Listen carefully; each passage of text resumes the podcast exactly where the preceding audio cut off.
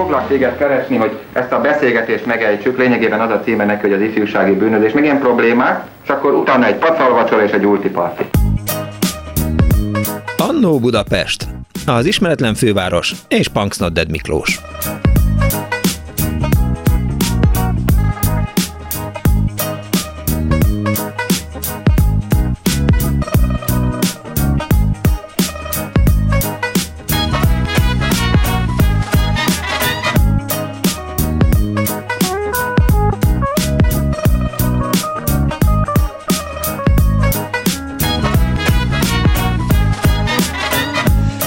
Jó napot kívánok, kedves hallgatók! Ez itten a Klubrádió.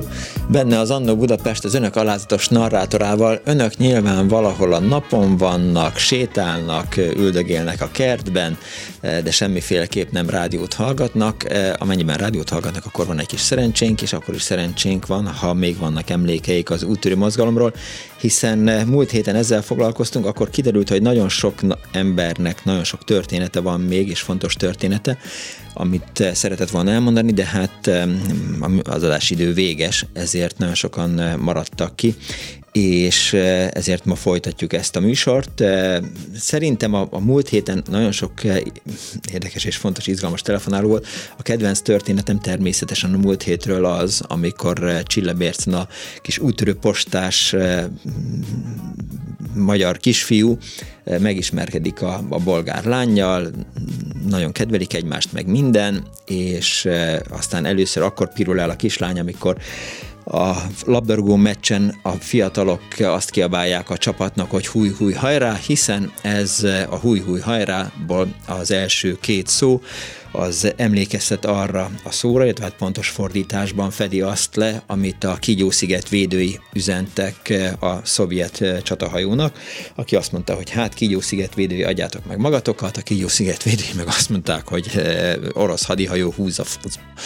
És hát ettől azért egy kicsit elpirult a kislány, állítólag ezért változtattak, valaki írt egy SMS-t ebben kapcsolatban, rá-rá, hajrá lett Magyarországon a labdarúgó csapat biztatása, és ezért kerülték a húj-húj hajrát, mert ha baráti csapatokkal, zárójel szovjet, orosz csapatokkal kellett játszani, akkor a húj-húj hajrá az mindenféleképp mást jelentett. És hát az a történethez kapcsolódott az is, amikor a bolgár kislány azt mondta, hogy hát a nagyapja az Magyarországon volt a háború idején, és nagyon sok csúnya szót tanult meg, és nem ismeri igazából kimondani, mert azt mondta neki a nagypapája, hogy az nagyon csúnya szó, nem mondják ki semmit sem, de aztán nagy pirulva csak kimondta, hogy a nagyon csúnya szó az az, hogy magyar államvasutak. 24 06 95 3, illetve 24 07 95 3, illetve 06 30 30 30 95 3 a telefonszámunk, illetve az SMS számunk. Hozzászólhatnak a műsorunkhoz a Facebookon is, az Annó Budapest, illetve a Klubrádió oldalán. És a vonal túlsó végén itt van már velünk Trencsényi Imre, tanár, újságíró, dramaturg, akiben nagyon fájún és kellemetlenül kellett belefolytanom a szót múlt héten, mert mindenféle kavarodás volt a műsor elején, nem sikerült őt elérnünk, és az utolsó 10 percben került el, hiszen pedig sokkal fontosabb, és szerintem ő tud legtöbbet a magyar úttörő mozgalom történetéről, hiszen testvérével, Trencsényi Lászlóval Utak és Törések címmel a magyar úttörő mozgalom történetét dolgozta fel. Üdvözlöm még egyszer, jó napot kívánok, és elnézést a múlt hétért. Üdvözlöm én is, jól hallható vagyok? Igen, abszolút jól lehet önt hallani. Odáig tartottunk igazából, hogy hogyan lett ön első körben, idézőjel kezdődik, szerelmes az úttörő mozgalomba, és aztán a kiábrándulás és az újra beleábrándulás az kimaradt, de azért kezdjük az elején. Szóval, hogy lett ön úttörő?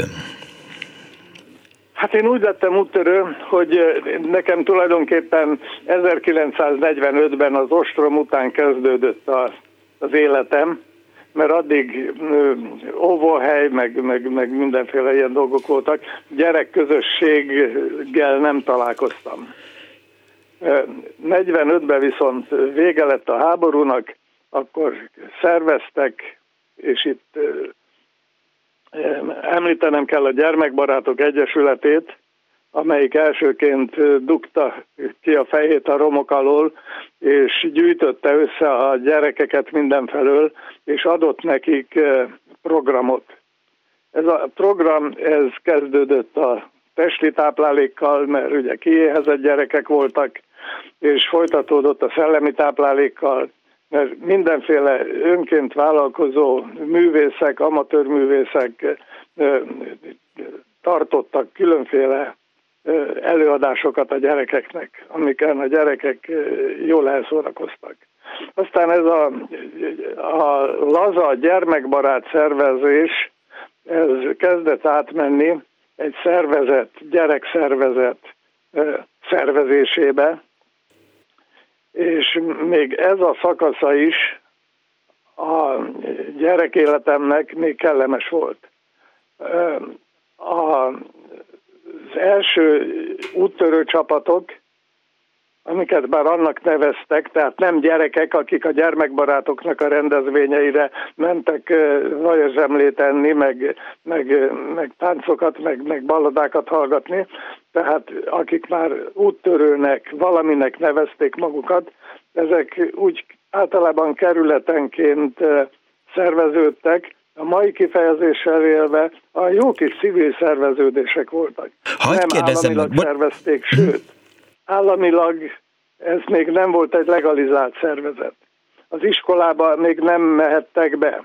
Egy nagy szó volt valamikor, talán nem tudom, 47-ben, amikor beengedték az iskola udvarra azt a kis úttörő csapatocskát, ami iskolán kívül szerveződött. Hadd kérdezzem meg. Kirándulásokra, meg ilyen kis apró programokra, meg kis színi előadásokra készült. Nem tudom, hogy hall engem. Amikor beengedték az iskolába, akkor megkezdődött egy méltatlan küzdelem. Tulajdonképpen a szerveződő úttörők és az oktatási és nevelési rendszerben már jól beágyazott cserkész mozgalom között. Miért kellett egy másik gyerek mozgalom a cserkész mozgalom mellett? Az miért nem volt jó? Hát a cserkész mozgalomnak a létszáma, a szervezettsége az a gyerekkorosztályoknak egy kis részét vette. És ennek az úttörő mozgalomnak az volt a célja, hogy azok a gyerekek is valamiféle szervezethez tartozzanak, és programot kapjanak, akik eddig nem tartoztak semmiféle szervezethez, nem engedhették meg maguknak a szüleik, hogy egyenruhát vegyenek a gyereknek, hogy táborokba küldjék a gyerekeket. Tehát tulajdonképpen ez egy ilyen össznépi mozgalomnak indult, hogy mindenki tagja lehessen. Na most ennek van egy nagyon szép demokratikus aspektusa, hogy tényleg minden gyerek részesüljön a szellemi javakban. Ugyanakkor hát már megkezdődött az a szervezetépítés, ami aztán egy néhány év alatt a politikai rendszer deformálódásával, hát nem csak párhuzamosan, hanem összefonódva, egy monolit szervezetet hozott létre, aminek a tagjának lenni már nem volt különösebb élvezet, mert ez már egy olyan volt, már szinte, mint a sorkatonaság. Amikor az úttörő mozgalmat legalizálták, és miniszteri rendelettel bevitték az iskolába, onnantól kezdve fokozatosan mindenféle civil jellege és gyerekarcúsága megszűnt, és minden a katonás, politikus formaságokra, minden hangsúly ezekre a formaságokra helyeződött. Melyik politikai erő állt? Egyenruhája, persze más, mint a cserkészeknek, de mindenkinek idővel egyforma kellett, hogy legyen. Egy fehér ing és kék vagy vörös nyakkendő. És a programok azok már nem a kis szervezetekben szerveződtek és terveződtek, hanem valami fölülről, valamiféle direktíva alapján. Én nekem az első olyan negatív benyomásom az volt, amikor egyszer fölpakolták a kis úttörő csapatunkat, hogy most megyünk a Népligeti stadionba, ahol majd Drákos elvtárs fog minket fölavatni. Nekem, mint olyan 12 éves gyereknek olyan visszás volt, hogy miért kell minket fölavatni egy stadionba, amikor mi már föl vagyunk avatva, mert hiszen egy úttörő próbát mi már letettünk, mi kérdésekre válaszoltunk, különféle ügyességeket bemutattunk, és ennek alapján minket úttörőnek elfogadtak, befogadtak és fölavattak. Hát most miért kell minket a Rákosi elvtársnak fölavatni egy stadionba? Kapott rá választ? Elvittek minket a stadionba, állítólag nem tudom, 15 000 gyereket vittek oda, és valaki ott, valaki nagyon messze valamilyen tribünön valamit dumált, hogy mit, de a végén mondták, hogy na most már föl vagyunk avatva. Na itt kezdődött nekem, hogy már nem tetszik a dolog. Aztán a későbbiekben már csak az volt az úttörő program, hogy jó osztályzatokra kell felelni, és az a jó úttörő, aki minél jobb tanulmányi eredményt mutat fel. Szóval innentől kezdve nekem már kihűlt a dolog. És amikor, mire elvégeztem az általános iskolát, addigra én nekem már nem jelentett semmit az úttörő mozgalom. És elteltek évtizedek, aztán tanár lettem, és először vidéken tanítottam. Most nem térek arra ki, hogy ott engem be akartak szervezni úttörő vezetőnek, amit sikerült megúsznom. Na, azért nyugodtan mesélj el. Hát mondjuk az akkori úttörő vezető az iskolában, a falusi úttörő csapatban egy tanár volt, akit hát mondjuk olyan cselekményen értektettem, ami őt méltatlanná tette arra, hogy a gyerekekkel még a tanórán kívül is foglalkozzon. Őt elhelyezték onnan, és megüresedett az úttörővezetői pozíció, és hát engem, mint fiatal kezdő, legifjabb kollégát be akartak ebbe szervezni. És én ebből úgy tudtam megmenekülni, mert ugye akkor már averzióm volt az úttöréssel szemben, hogy ugyanakkor a tanácselnök szólt, hogy hát itt vannak ezek az iskolából már kimaradt fiatalok, ezek itt csak csellengenek, hát kellene ezekkel foglalkozni, hogy a tanár úr foglalkozna ezekkel. És akkor aztán egyszer csak kiderült, hogy hát van a falusi tanácsnak, mint általában minden tanácsnak, minden közigazgatási szervnek egy tétele a költségvetésben, amit úgy hívtak, hogy KIS támogatás. A KIS volt ugye az általános iskola utáni korosztálynak, az ifjúsági korosztálynak az ugyancsak felülről szervezett tömegszervezet. A Kommunista Ifjúsági Szövetség. Igen, úgy hívták, igen, KIS-nek hívták, 56 után KIS-nek hívták. És hát érlelődött már sokan tudták, fölül ugye politikailag jól informáltak, hogy itt következik a termelőszövetkezetek szervezése, ami egy külön téma, ami nem a mostani témánkhoz tartozik, az is egy erőszakos dolog volt. Hát, hogy ne. A helyi tanácsnál már tudták, hogy itt külső emberek fognak idejönni, és a falunak a dolgait meg fogják ismerni. Tehát, hogyha ez a bizonyos költségvetési tétel, mint KIS támogatás, nincsen megfelelően elköltve, akkor ebből baj lesz. Tehát gyorsan egy kis szervezetet kell alakítani a faluban. És nekem szánták azt a feladatot, hogy miután a gyerekekkel jól megértettük egymást, hát akkor legyek én ennek a kis szervezetnek a vezetője. És ez az volt az érdekes, hogy a gyerekekkel már elkezdtünk, még mielőtt szóba került, hogy minket KIS-nek fognak hívni, már KIS szervezetnek, jöttek ezek a 16-17 éves gyerekek, hogy hát itt a faluban minden évben volt valamilyen színi előadás. És hát most nem lesz színi előadás. mert az iskolaigazgató bácsi szokta szervezni különféle szervezetekkel, a Vöröskereszttel, a szülői munkaközösséggel, a sportkörrel, a tűzoltó egyesülettel, akkor még 1958-ban vagyunk, meg 59-ben, akkor még voltak ezek a szervezetek, amelyeknek a faluban ugye volt funkciójuk, és a saját céljaikra a bevételt, tehát mondjuk a tűzoltó egyesület a fecskendőre, a sportkör a futballcipőre, meg a labdára úgy szerezte a pénzt, hogy évente egy színi előadást rendezett a kultúrházban, és annak a bevételéből vásárolta meg, amire szüksége volt.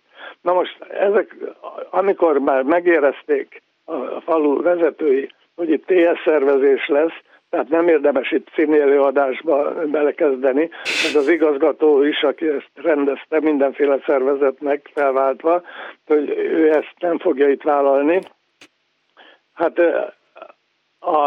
ezek a gyerekek, akik egyébként fiatalabbak voltak annál, mint hogy valamilyen ilyen civil szervezetnek a színjátszó, alkalmi színjátszó egyesületét vagy társulatát alkotassák, hát ezek jöttek hozzám, hogy hát csináljunk akkor mi egy színi előadást.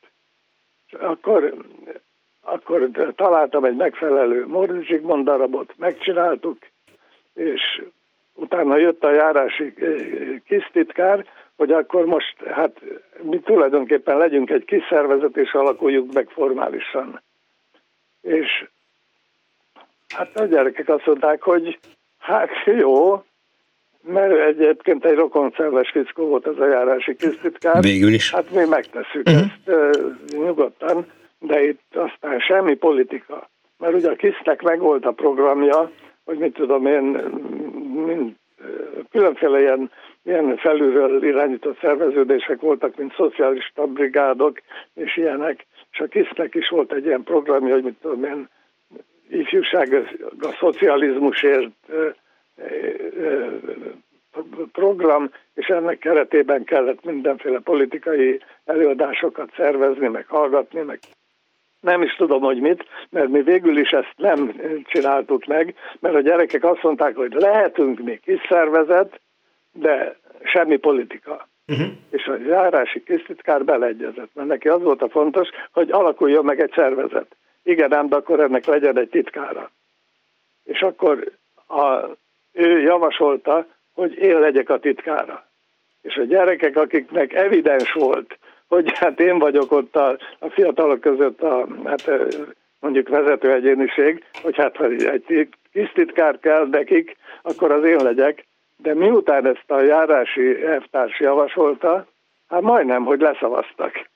De hát aztán belátták, hogy hát más nincsen, és hát ezek a rituális formaságok, ennélkül nem megy az élet, hát akkor így megszavazták, hogy én legyek a KIS titkár. Na, így sikerült nekem akkor az úttörő vezetőségtől megszabadulnom. Ami mégiscsak egy kötöttebb dolog volt, mert az iskola tantestületében hivatalosan irányítottak volna.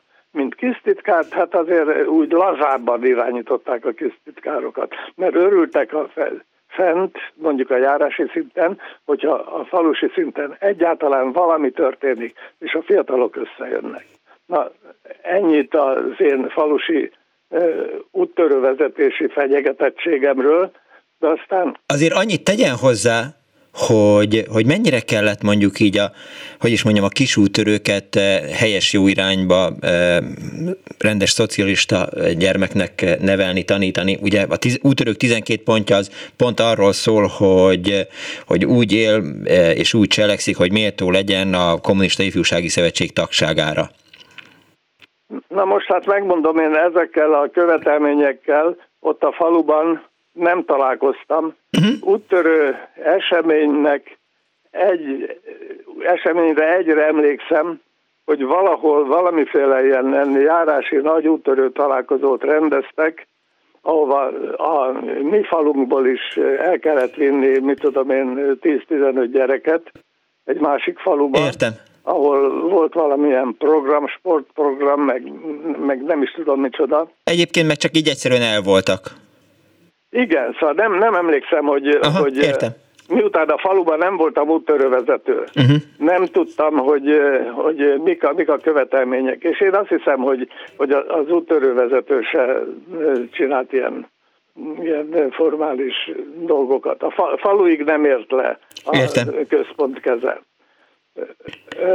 De lényeg az, hogy én aztán fel akartam jönni különböző okokból Budapestre, és Budapesten úgy kaptam tanári állást, hogy félállásban az iskola úttörő csapatvezetőjének a funkcióját kellett elvállalnom.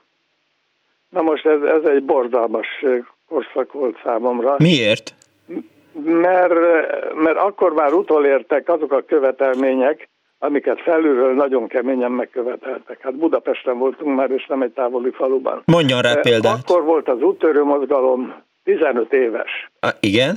Minden hónapban behívták az úttörő csapatvezetőket egy ilyen fejtágításra a kerületi úttörőházba, ahol kiadtak, miután 15 éves az úttörő mozgalom, kiadtak 15 feladatot az úttörő csapatoknak. Tehát szervezzenek be 15 új pajtást. Hát ez egy hülyeség volt, mert mindenki be volt szervezve. Ez kivétel volt, és a mi iskolánkban nem is emlékszem olyan gyerekre, aki tudatosan kivonta volna magát az úttörő mozgalomból. Tehát 15 új pajtást beszervezni. Okay. 15%-ponttal javítani az iskola tanulmányi átlagát. Hát, hogy ezt ki tudta ellenőrizni, a fele tudja, de miután 15 éves volt az úttörő mozgalom, 15%-ponttal kellett javítani a tanulmány eredményt. Aztán 15 pajtással többet kell elvinni táborba, mint előző évben. Aha, meglehetősen egyszerű logika mentén szervezték itt a programot. És én tulajdonképpen bementem ezekre a fejtágításokra, és hát, hogy képletesen vagy valójában mindjárt az elején elaludtam, eldöntöttem, hogy ebből a 15 feladatból van egy vagy kettő, ami észszerű, amin érdemes gondolkozni és megvalósítani, hát akkor azzal jöttem el.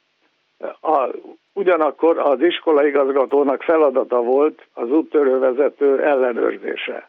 És az iskola, az igazgatónőm kérte számon általában, hogy mit nem teljesítek az úttörő feladatokból. Na most én, mint úttörővezető, szerencsére volt a fiúcsapatnak, én voltam a vezetője, így formálisan, a lánycsapatnak egy másik vezetője volt. És tulajdonképpen a lánycsapatnak a vezetője, egy tanítónő, az minden ilyen formális munkát elvégzett helyettem is. Értem. És én meg tulajdonképpen mentem arra, amerre a gyerekek visznek, mert volt például egy társaság, amelyik az úttörőházba járt, ahol valamilyen színjátszó szakkörbe vettek részt. És jöttek a gyerekek, vagy illetve nem is szakkörbe, hanem más iskoláknak a szakkörei ott bemutattak valamit. És jöttek az én tanítványaim, tehát nem úttörő tagjaim, hanem osztálybeli tanítványaim, hogy hát ők is kitaláltak egy darabot, ők szeretnék ezt megcsinálni, és bemutatni az úttörőházban, segítenék-e nekik. Hát hoztak valami ötletet, na akkor elkezdtünk dolgozni ezen a darabon. Be is mutatták. Értem. Én meg kaptam a dorongot az igazgatónőmtől, hogy én egy egész csapatért vagyok felelős, ne 15 gyerekkel foglalkozom. Bocsánat, Trencsényi úr, csak megint kezdünk kiszaladni az időből. Mikor volt az, amikor végül ismét szimpatikussá vált a mozgalom? Na, örülök, hogy végre elértünk ide, és nem kell a negatív élményeimet felidéznem. Ez a 80-as év, talán 80-ban lehetett, amikor az úttörő mozgalom csúcsán már volt egy-két avantgard kulturális vezető, akik speciális demokratikus táborokat szerveztek. Az egyik ilyen tábor volt az anyanyelvi tábor, a Kazinczy tábor, aminek az volt a lényege, hogy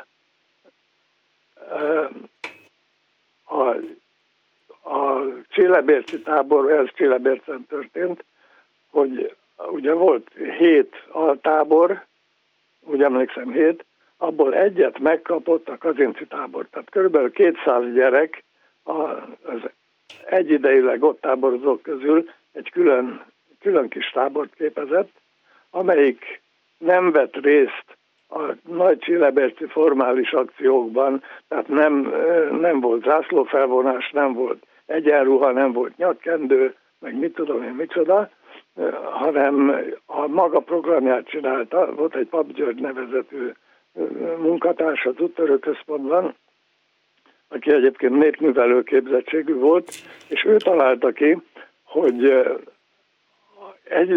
tulajdonképpen egy nagy szerepjátékot 200 gyereknek. A nagy szerepjáték az volt, különböző években különböző volt a játékfikció, de amire jól emlékszem, amikor a gyerekek a kis házikókban, ahol laktak, egy-egy ilyen házikó, egy-egy városrész volt. És annak a városrésznek megvolt a maga közösségi élete. És ugyanakkor voltak a nagy foglalkoztató helyiségek, az meg volt a munkahely. És a gyerekek ott valamiféle munkát végeztek. Az egyik ilyen munka volt, hogy újságot szerkesztettek. Az összes gyerek, aki abban a Kazinczy táborban volt, egy héten keresztül riportra járt, és összegyűjtötte az anyagot, aztán megbeszéltük, mert ugye én is részt vettem a megbeszéléseken, szabályos lapindító értekezletek zajlottak le, megbeszéltük, hogy ki mit fog megírni, a gyerekek megírták, megszerkesztettük, érte. És a tábor vezetője kinyomtatta, érte. Stencilen kinyomtatta. Érte. Tehát volt normális szakasza is a tehát volt normális szakasza is a kellemes ilyen tábor élmény. Aztán volt olyan, amire még nagyon szívesen emlékszem, hogy azt hiszem a történelmi folyamaton mentek keresztül. Aztán magyar történelem, a honfoglalástól kezdve a 1848-ig talán. És a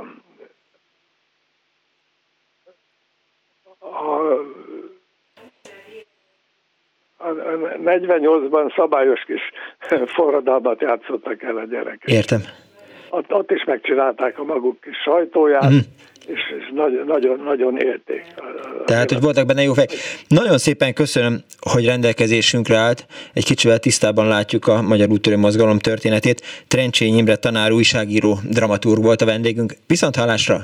Na most még talán még szabad egy mondatot. Így, szabad még hallanak még engem? Persze! Hogy ezen a Kazinczy táboron kívül voltak még a komplex művészeti táborok, amit viszont, hát mondjuk az öcsém volt a Trencsényi László, ennek a fő atyamestere. Itt viszont történelmi korokban játszották el a gyerekek az adott kornak a mindennapi életét. És a legnagyobb élmény számomra, amikor a görög demokráciát játszották el a gyerekek 2 héten keresztül. A görög demokrácia szabályai szerint éltek. És amikor aztán vége volt a tábornak, és le kellett venni a görög öltözéket, ami általában lepedőkből állt, akkor volt valaki, aki azt mondta, hogy ezt én nem is szeretném levetni, én ebbe szeretnék maradni. Hát mondjuk talán ilyen élményeket hagyhatott ez a fajta demokratikus tábor, abban a korban, amikor a demokrácia még csak készülődött Magyarországon. Köszönöm szépen, hogy elmesélte. Voltából, akik ezeket a táborokat szervezték. Köszönöm szépen, hogy elmesélte. Viszont hallásra! Viszont hallásra! 24 06 95 3, 24 07 95 3, SMS-ben 06 30 30 30 95 3. Halló! Jó napot! Halló, halló! Üdvözlöm, jó napot! Здравствуй, дорогой Николай! Mindezzel volt Fegya. No, mindenek előtt szevasz, Fegya. Nagyon jó volt Trencsényi tanárurat hallgatni, mert én ugyan ratkó gyerek vagyok, de nekem is hasonló tapasztalataim voltak. Az Antal kormány idején, amikor még volt közszolgálati magyar rádió, igen? Ördög Csillával egy órás műsort csináltunk Csillebércről. Uh-huh. Komoly szakembereket szólaltattunk meg, például Dajstamár. Persze voltak komolytalan szakemberek is, akik egyike elmondta. Bár az urak megüzenték, hogy nem divat a vörös nyakkendő, attól mi még szerethetjük a gyerekeket.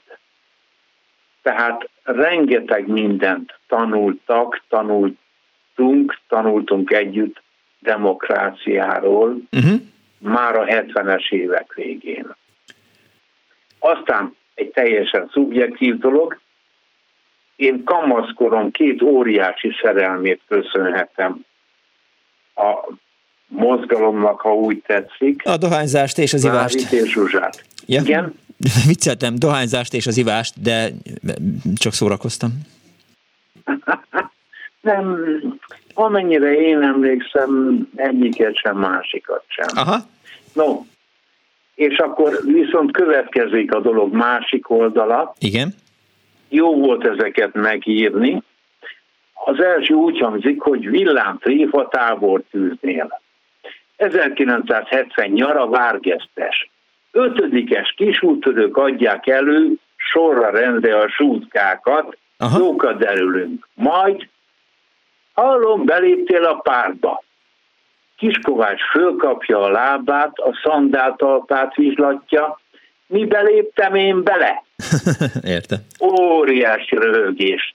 De Jancsi, az Iber ifi vezető, mellesleg ifjúgárdista fölpattan, elrángatja Kicskovácsot a tűz közeléből, szaporán pofozza, vallatja, pofozza, és így tovább. Na. És a másik 70-es feledhetetlen emlék. Hogy Vladimir Iljics pont 100 éve született, uh-huh. a táborban a tiszteletére gallyakból, dudvákból rót, csőzkunyhó, benne nyocoljának, széna, mert ugye ő is Finnországban ekként lakott. Jó, hát akkor ennyi erővel lehetett volna Zürich is, ahol Tristan Czarával sakkozik. Igen, de akkoriban Zürichet még nem emlegették a mozgalomban. Amelyik úttörő aznap a legjobban teljesített, dicsőségből ottan aludhat. A többiek faházban matracos varcságyak. Jól megszívták. Negyed napra lanyul a figyelem, lazul a fegyelem. Aha. A dalolás sem elég vidám. Ugyanis táborszerte azt suttogják, hogy a Lenin kunyhóban egerek vannak.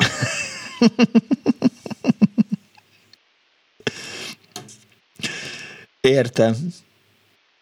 Fegya, hol vagy? Én mondjam földön.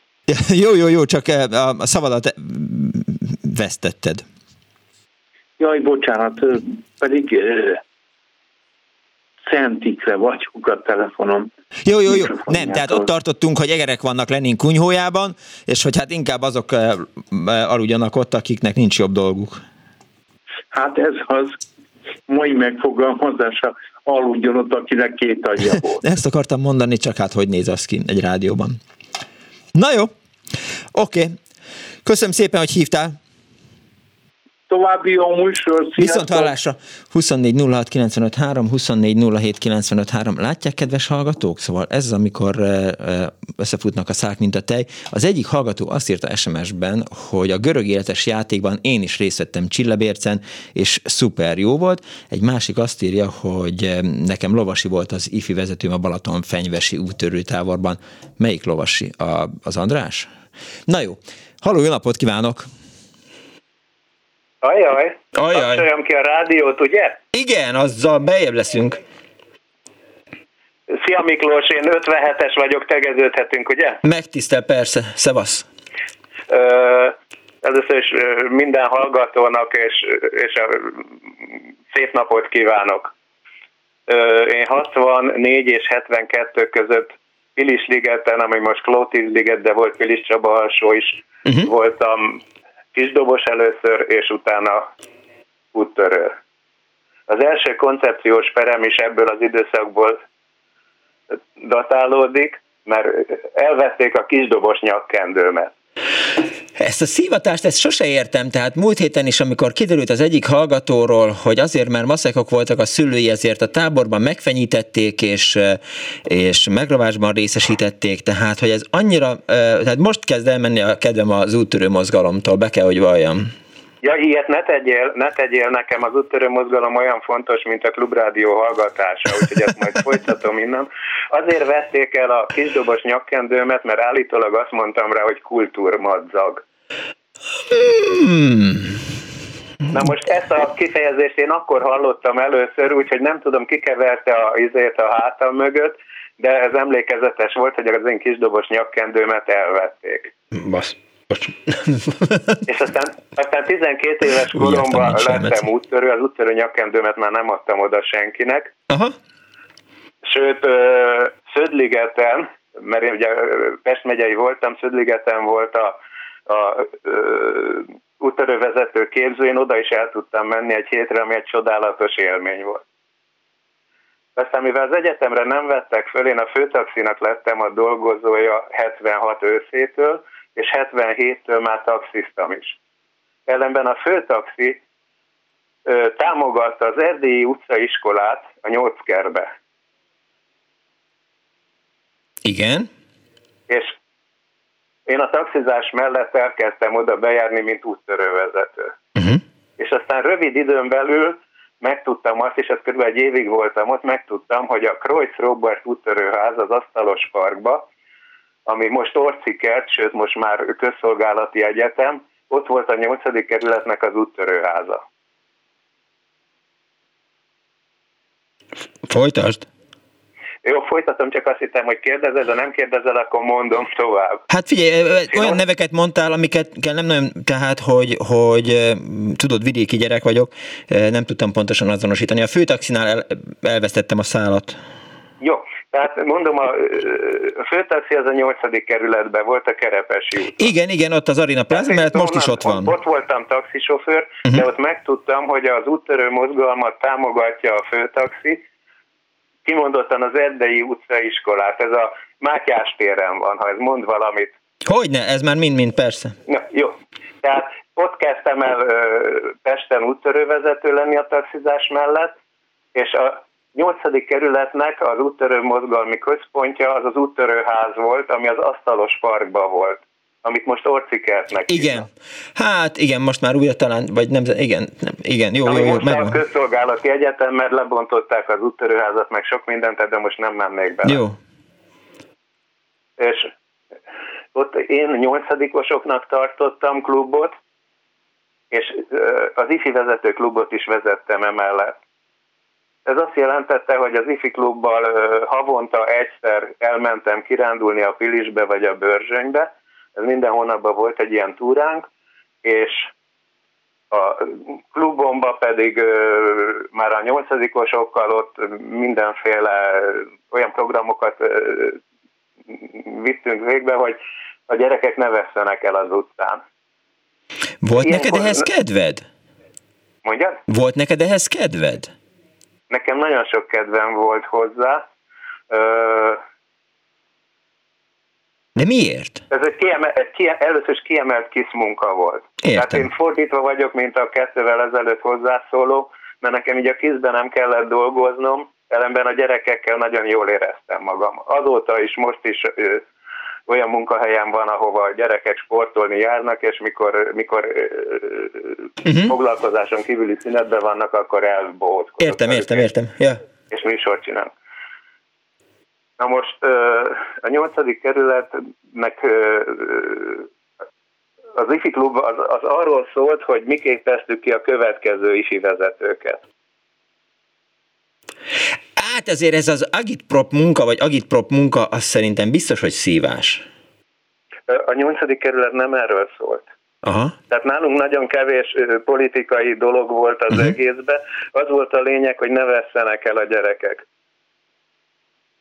Jó, ne vesszenek el a gyerekek, ne kábítószerezzenek. Ervin vezette. engem pedig Taxi Peti néven ismernek a taxizással kapcsolatban. Úgyhogy szerintem több százan emlékeznek rám. Ezt azért mondom nyugodtan, mert 30-40 éves kapcsolataim is vannak, így ugye 77-től, hát az 35 év, ha jól számolok. Értem. Akikkel most is tartom a kapcsolatot, sőt, lehet, hogy az úttörő vezetők közül is lehet, hogy valaki hallgatja a műsorodat, remélem. Biztos, hogy hallgatják, de várjál. Oké, hogy lehet megmenteni a gyerekeket a 8. kerületben az elcsellengéstől? Egyszer ott volt az Asztalos Park, amiben kint szabadtéri programokat lehetett csinálni. Uh-huh. Volt egy kresszpályánk, ahova a főtaxi még annak idején ilyen 2 dodgemet is adott. Azok nem sokáig működtek, de ott voltak. És bent az épületben hétvégenként például volt tiniklub, ez egy ilyen diszkóprogram volt,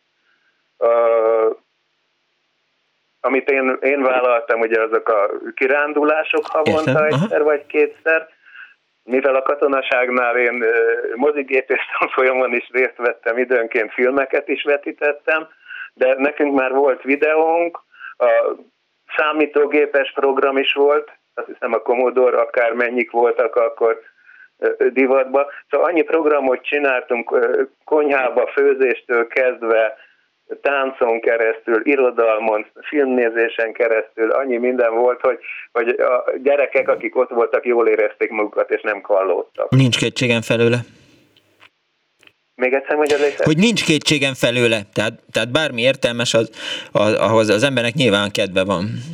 Mondom, ez nekem egy óriási töltés volt, én délelőtt taxiztam, délután ott töltöttem bent, az volt a második otthonom, és akkor ott hazamentem aludni, vagy tévét nézni, vagy minden, és kezdődött másnap előről. De ez egy olyan cél volt 10 éveken keresztül, ami engem kielégített. Nekem nem született gyerekem, és így a mások gyerekeért tehettem meg azt, amit a sajátomért nem tudtam megtenni. És neked nem kellett, mint az első hallgatónak, Trencsényi Imrének mondjuk eljárni ilyen úttörő vezető képzőbe és hallgatni a maszlagot? Nem, sőt, amin én voltam, az is egy ilyen emberközpontum volt inkább, mint politikaközpontum. Uh-huh. Ezt jó hallani. Nálunk nem volt kötelező a 12 pont bemagolása.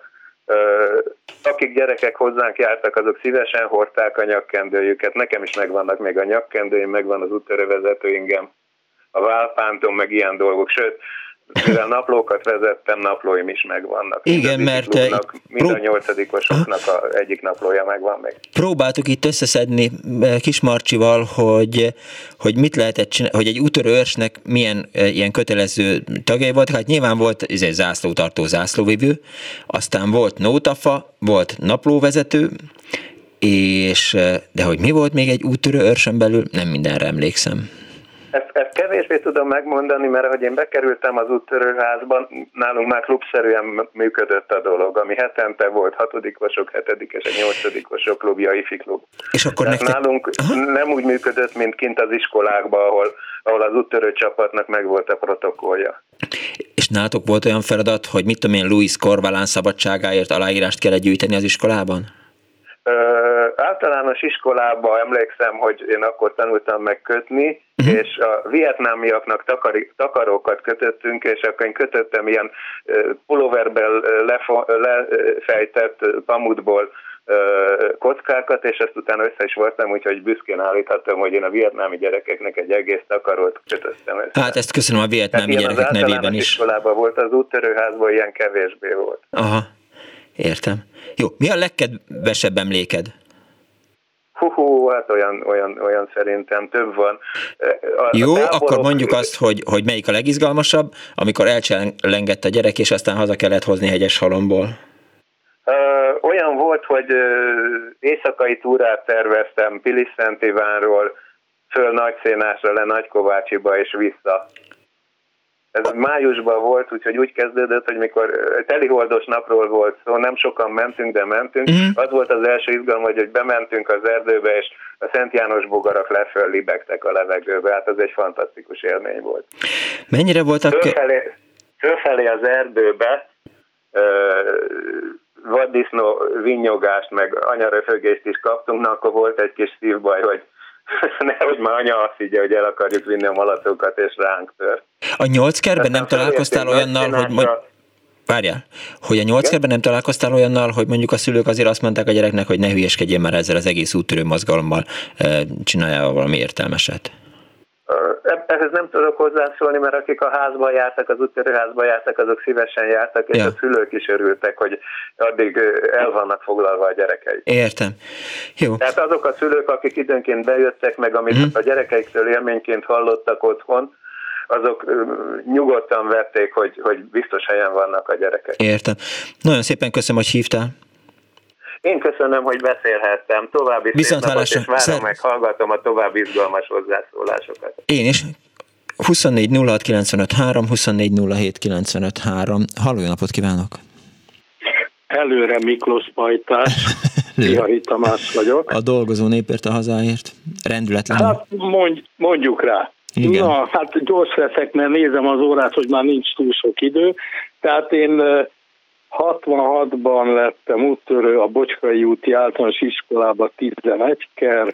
Itt nézem az úttörő könyvecskémet. A 2542-es számú Bocskai István úttörő csapatban. Úgyhogy arra emlékszem, hogy ilyen szerencsétlen kiskatonák jöttek és folytogattak ezzel a folytogattak minket a kendővel. Na de várjál, hát, ha folytogatásról beszélsz, igen, és közben megvan az úttörő könyved, akkor itt valami ellentmondást vélek felfedezni. Én mindent elraktam, akár igen? Jó emlék, akár rossz emlék. Ja. Én egy teljes múzeumot tudnék kiállítani az elmúlt, jelenleg és a jövőbeli rendszer összes dokumentum, igazolvány, bérlet, mindent. Úgyhogy tehát ott avattak ezek a katonasrácok. Hát ez 66-ban volt, az az igazság, hogy itt előttem már sokan nagyon pozitívan nyilatkoztak, és mindenkinek más emléke van, ez egyértelmű. Hát mi már azért 7-ben, vagyis 67-ben már azért az utcán nem vettük fel a nyakkendőt. Tehát a muszáj volt ilyen ünnepség, zsebre vágtuk, ott felkötöttük, aztán ahogy kiléptünk a suliból, azonnal le is szedtük. Uh-huh. Úgyhogy én elég hamar kiábrándultam. Az az igazság, hogy ebben ilyen furcsa dolgok voltak, mert amikor láttam ilyen, akkor nekem öreg bácsikat, néniket ilyen tért fölötti szoknyácskába, meg a bácsik ilyen úttörő izékbe, tucba felöltözött, hát nekem egyszerűen röhelyes volt. Szóval én nekem ez nem jött be, de mai napig nem értem, valahogy nem tudom, miért őrsvezető lettem. Ez a sors kifürkészhetetlen akarata volt. És hát őrsi nevet választottunk, a Mustang őrs. Aztán kaptunk egy finom jelzést, hogy hát ez a hanyató nyugatnak. Egy kicsit kovbolyos. Nagyon kovbolyos volt, úgyhogy hát finoman jelezték, hogy hát valami rendszerkompatibilisebb nevet választunk. Hát így lett. Hát így lettünk kompatibilis partizán őrs. Egyébként megvan az őrsi zászló, amint mondtam, én mindent. Hihetetlen. Sajnos a nejem legnagyobb bánatára mindent gyűjtök, tárgyi és egyéb dolgokat. Gondolom, időnként azért kiszor belőle ezt, azt. Hát, ha tudok róla, nem. Igen, hát persze, hogy nem, de amikor elmész a gyárba, akkor csak... Hát, az előfordulat, hogy egy-egy ilyen régi, szép részveretes varrógép eltűnik valahogy a gyűjteményből, de hát megbocsátok már ennyi év után. Igen, jön egy lomtalanítás, majd hozok másikat, persze. Hát... Mostanában már nem nagyon lehet, nem akarom elterelni a témát, de hát itt volt lomtalanítás, és inkább jobbnak láttam az erkéről nézni, ahogy a brigád dolgozik. Na jó, ugorjuk, szóval nem ez a lényeg most, hanem partizánős lettünk, a zászlón kicsit hát anakronisztikusra sikerült, mert egy kard meg egy puska van keresztbe téve rajta, kék alapon, és érdekes módon a Mustang őrs naplója maradt meg, amiben egyetlen rajz van, a Tóth Laci rajzolta, egy fejét a homlokát, a homlokát a kezére támasztó Lenin ír valamit. Igen. Ez a rajz, semmi más nincs benne, és hát mondom, valahogy ismeretlen okból őrsvezető lettem, és elküldtek Eresztvényre egy ilyen őrsvezetői tanfolyamra, valami háromnapos tanfolyamra, vagy 4 napos, már nem emlékszem, tök mindegy, és hát, mint általában későbbi 13 éves közoktatási pályafutásom alatt mindig valahogy az osztály meg az ilyen dolgok B-közepébe kerültem, és nem tudom melyikünk találta ki, és úgy, ugye őrsnevet kellett, ott is őrsöket alkottak, és őrsi nevet kellett választani, és valaki kitalálta, és az őrsi közgyűlés elfogadta, hogy Fütyi őrs leszünk. Na most ez azért volt érdekes, mert ugye minden reggel volt zászlófelvonás, és jelenteni kellett. Igen, a Fütyi őrs, ezért jelentem. Hát, és nem, máig nem értem, nem kapcsoltak, és csak a második nap tört ki a balhék, hogy mi gúnytűzünk a nem tudom én micsodából, és hogy azonnal válaszunk másik nevet, mert hát különben itt így, meg úgy, meg írgumburgum. Így aztán sajnos a Fütyi őrs neve a talomba került, és Szolidaritás őrs néven vizsgáztunk le végül, mint őrsvezetők, és hát utána, mint őrsvezető sem sikerült igazán a karrierem, mert mint említettem, már nem volt olyan nagy tekintélye ennek az egész dolognak, és hát az őrsgyűléseket össze kellett hívni, ami abból állt, hogy ugye a lányok mentek óvodába, mit tudom én, az óvodásoknak műsorszerve, stb. És mindenféle oklevelet kaptak. Hát mi viszont a Diószegi utcai játszótérre mentünk, ahol vagy fociztunk, vagy snúroztunk, vagy kopkáztunk, és hát én úgy gondoltam, hogy ez egy nagyon helyes és az életre nevelő, hogy úgy mondjam, úttörő foglalkozás, de hát jött egy új fiú valamikor a 7.-8.-ba, és én egyszer csak kaptam egy levelet, a másikat a osztályfőnöknek küldte, annak a fiúcskának a anyukája, és nagyon fel volt háborodva, hogy az őrsi gyűléseket ilyen mi haszna dolgokra, hogy hívják, pazaroltuk el, holott hát, ha ügyes volt az ember, ott 2-3 forintot is nyerhetett kopkán. Hát a snúról nem is beszélve, amihez ráadásul igen kifejlett kézügyesség, meg hát jó szem kellett, mert ugye a vonalat, hát neked igen, nem kell mondani, mi a snúr. Nem. Gondolom a hallgatók többsége is tudja. Tehát még némi pénzkereseti forrás is volt ez a dolog. Na mindegy, hát akkor már azért 68-ban olyan nagy botrány nem lett, hát nem köszönték meg, úgyhogy onnantól kezdve már őrsi gyűlése lett. Köszönöm szépen, hogy hívtál. Úgyhogy szervusz, és akkor viszonthallásra, előre. Előre. 24 06 95 3, 24 07 95 3. Szia, Miki. Volt még mókamester, sportfelelős és pénztáros. A pénztáros az nyilván ehhez kapcsolódik, tehát az előző hallgató, ha ott a snúron összeszedett pénzt, azt mondjuk a csapat pénztárba befizette volna, akkor nem lett volna semmi baj. De hát így járt. Szóval hívjanak 24 06 95 3, 24 07 95 3, egészen 4-ig itt ülünk az úttörő mozgalomban.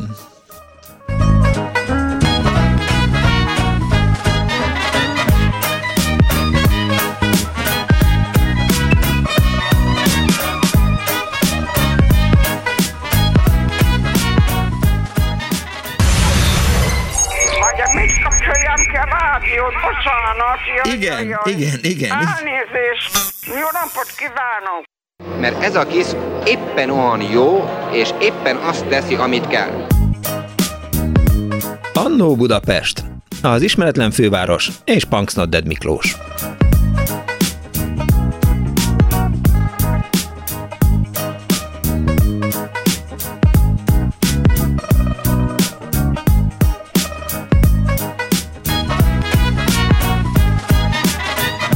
Jó napot kívánok a most ébredő kedves hallgatóknak, ez a Klubrádió, benne az Annó Budapest, az önök alázatos narrátorával, a szerkesztő Árva Brigitta, az üvegfal túloldalán Kemény Dániel hajtja államra szemeit, a telefonoknál Kis Marcsi, a háttérben pedig Kardos József és Pálinkás Huan munkálkodik. Gyere ide, Dániel, és mondd azt, hogy te nem is alszol adás közben, hanem csak pihented a szemedet, illetve hát bőrön átnézed a műsort. Én nem is alszok adás közben, csak, ahogy mondtad, pihentetem a szememet, és igen, bőrön átnézem a műsort. Jó, csak tudod, hogy ez számomra olyan, hogy olyan, mintha így nem érdekelne az, amit én csinálok. De nagyon érdekel. Például az előző óra végén elhangzott egy fogalom. Nem tudom már, amire a hallgató is azt mondta egyébként, hogy a hallgatók nyilvánvalóan tudni fogják. Igen, az a snúrozás volt. A snúrozás, köszönöm szépen. Na, és mit tudod, mi az a snúrozás? Fogalmam sincs. Az, amikor betkeres a bedből az aprópénzt. Várjál. És igen, akkor... adjak neked aprót? Ne, nekem. Nem az első eset, igen. Figyelj, vastag vagyok. Mennyit nem adjak? Az érdekes, nem. Viccelsz? Hogy ez számra számít? Mit? Hogy számít az, hogy mennyit veszek elő? Igazából nem, majd lehet, hogy jönnek hallgatók, és ezt pontosítják. Na, minden snúrozás az abból áll, hogy itt van ez a vonal például. Jó, csak a mikrofonban veszély, várjál, mert... Igen, itt van ez a vonal, rosszul van összerakva a szőnyegpadló itt a stúdióban. Erre is volt már példa. Ezt majd mindenféleképp kötbérezzük. És te ott állsz az ablaknál, és a kezedben lévő pénzt megpróbálod minél közelebb dobni ahhoz a vonalhoz. Na, várjál, ez van, amikor így nehezítve van azzal, hogy úgy kell dobnod, hogy a falra, tehát hogy a vonal mögött van egy fal, tehát a falra kell rádobni, és a falról visszapattanó pénz. Tehát én egyszerűen így adobom. Jó, dobjál egyet te is. Figyelj. És, áh! Jó, de ez közel volt, figyelj. Hát, jó. Tehát az akkor, a 2 centiméter. Akkor most ez a 2 pénz a tiéd. És most tényleg az van, hogy nekem most le kell hajolnom, és össze kell szednem. Hát miért? Összeszedhetem én is, tehát most cikire hajolni. Az a lényeg, hogy pénzzel kell játszani, igen, és akkor a kié közelebb lesz. Igen, az összes többit viszi. Figyelj, van rá egy ezresem.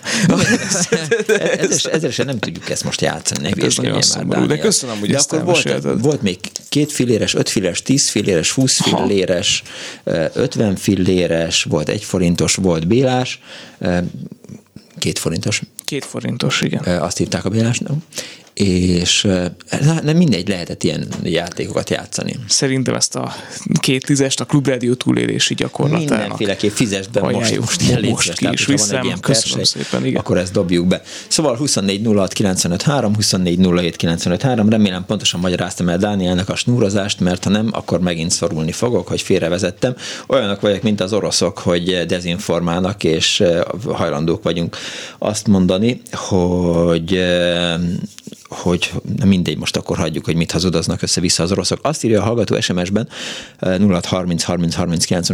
1968-tól 72-ig voltam úttörő, nem emlékszem különösebb sztorira, de az osztályunkban a 2 neve az a Szergej Nyergej, illetve a Szása vetésben volt, Budapest 13. kerület, üdv Zsuzsa, köszönöm szépen, és egy hallgató van a vonal túlsó végén. Jó napot kívánok! Kész csók! Várnainé vagyok. Az édesapám testnevelőtanár volt az 50-es években, a Rottenbiller utcával tanított, és miután 56 után még mindig nagyon szervezkedtek a srácok, megszervezte a vízi úttörő csapatot, az erdélyi akkori agrárminiszternek a birtokán meg segítségével hajókat szerzett, úgyhogy nagyon jó táborokat szervezett. Ez hol volt? Bocsánat, én akkor még kisiskolás voltam, és próbababa voltam. Tehát az egész tábor tematikája olyan volt, mint régen gyorsan akartam mondani, a cserkészmozgalom, ahogy épült, és volt tájékozódási verseny, akkor a sátrakat körülárkoltuk, akkor elsősegélynyújtó, tehát törést imitáltak, a törést helyre tenni, különböző sebeket ellátni. Számháború? Én, mint kisiskolás, meg a hugom, próbababák voltunk. Úgyhogy nagyon érdekes táborok voltak. Később, és hát sikerrel kivépték ugye az újrakezdést pedzegető mozgalmakat.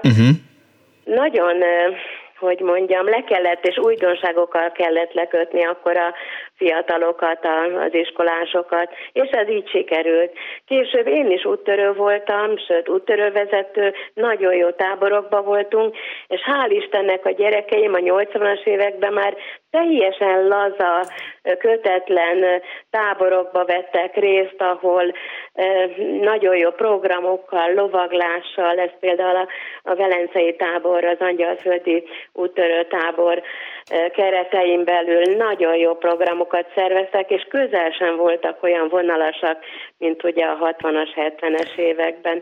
Úgyhogy nagyon szép emlékek voltak, mert nyaraltunk, táboroztunk, és szerintem igen, nyarak voltak. Igen, szerintem egyszerűen elég volt az, hogy ilyen irányított szabadidő, tehát lehet, hogy ki volt találva, hogy oké, rendben, legyen ez egy ilyen komcsis cucc, ugye múlt héten már Vajnat, ami azt mondta, hogy nem, a kiskutyának a fülét nem volt ideológiai nevelés, de hát ugye én ezzel vitatkoztam, hogy nálam nagyobb úttörő biztos, hogy nem volt, és hogy kívülről betéve tudtam a úttörők 12 pontját, és számos úttörőtáborban voltam, aztán mégis mi lett belőlem, szóval, hogy nem biztos, hogy megettem ezt a maszlagot, hanem így elfoglalták magukat a gyerekek, és valóban addig sem eszetlenkedtek, vertek meg X-et vagy Y-t. Filléres táborok voltak, és a tábortűznél gyönyörű orosz népdalokat énekeltünk, ha egyet-egyet meg halok, könyvbe rábad a szemem. Igen. Most nem. Hát nem. Igen. Elkalandoztam. Most is könyvbe rábad a szemem egy gyönyörű orosz népdaltól. Igen. Tehát, hogy semmiféleképp ne azonosítsuk az orosz kultúrát, az orosz agresszióval. Igen. Azt írja egyébként, és azért kérdeztem, hogy hol volt ez a vízitábor, mert Róna György írta a Facebook oldalunkon, hogy 61-62-ben Lillafüreden volt egy vízi úttörő csapat, a Hámori tavon voltak foglalkozások, a parton lévő kis házban volt egy akkor már akkor is öreg adóvevő, ezt imádtuk, sajnos édesanyám nem engedett el a csapattal a nyári Tiszatúrára, ezért sajnos kiraktak, és azért többször előkerült az, hogy valamilyen szinten úgy alakították a kisúttörőket, már a kisdobosokat, hogy elvették tőlük a nyakkendőt, ami hát nyilván egy rendes úttörő számára hát az olyan volt, mintha nem is tudom, hogy a pap kiprédikálta volna a vasárnapi misén, és szavát ne felejtse, csak szóba hozta, gondolkoztam is azon így a hírek alatt, hogyha vajon az cserkész mozgalomról csinálnánk egy annó Budapestet, akkor vannak-e, vagy volnának-e még olyan hallgatók, akik tagjai voltak, adott esetben akkor voltak tagok, amikor felszámolták, meg betiltották a cserkész mozgalmat, ami persze most már újra van, de ez csak egy kitérő volt, bocsánat, hogy félbeszakítottam. Igen, semmi gond.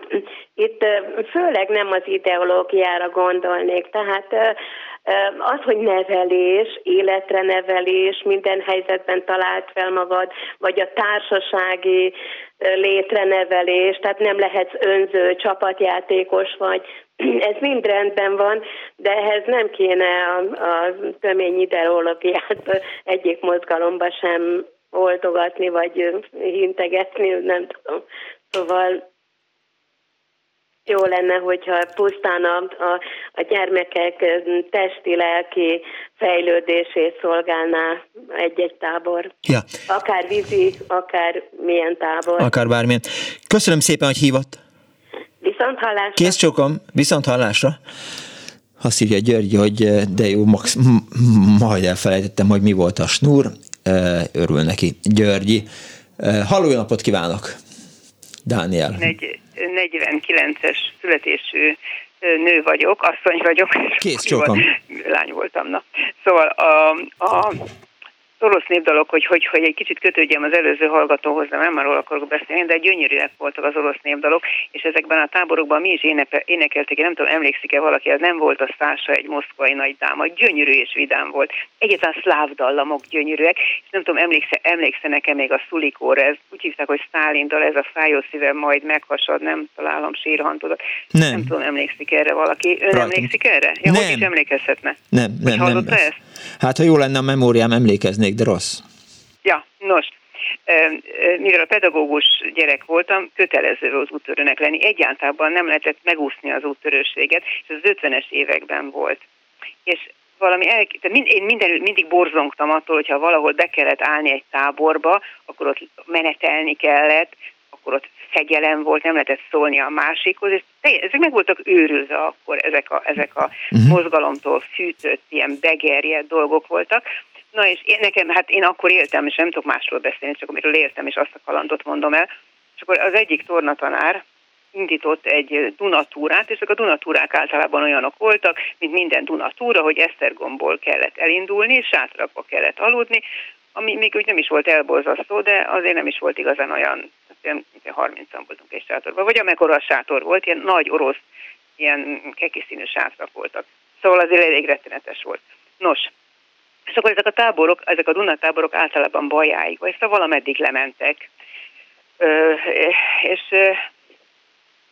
úgy kezdődött az első nap, hogy én úgy gondoltam, hogy hát akkor lemegy a nap, befekszünk a táborba, és találtam valamit magamnak, vittem a kis szokorrádiómat, és én már akkor Luxemburgot hallgatunk. Arra még azért emlékszik talán mindenki, hogy Luxi volt az a fantasztikus csatorna, ahol lehetett hallgatni valóban zenéket, és szabad Európa. Az biztos, igen.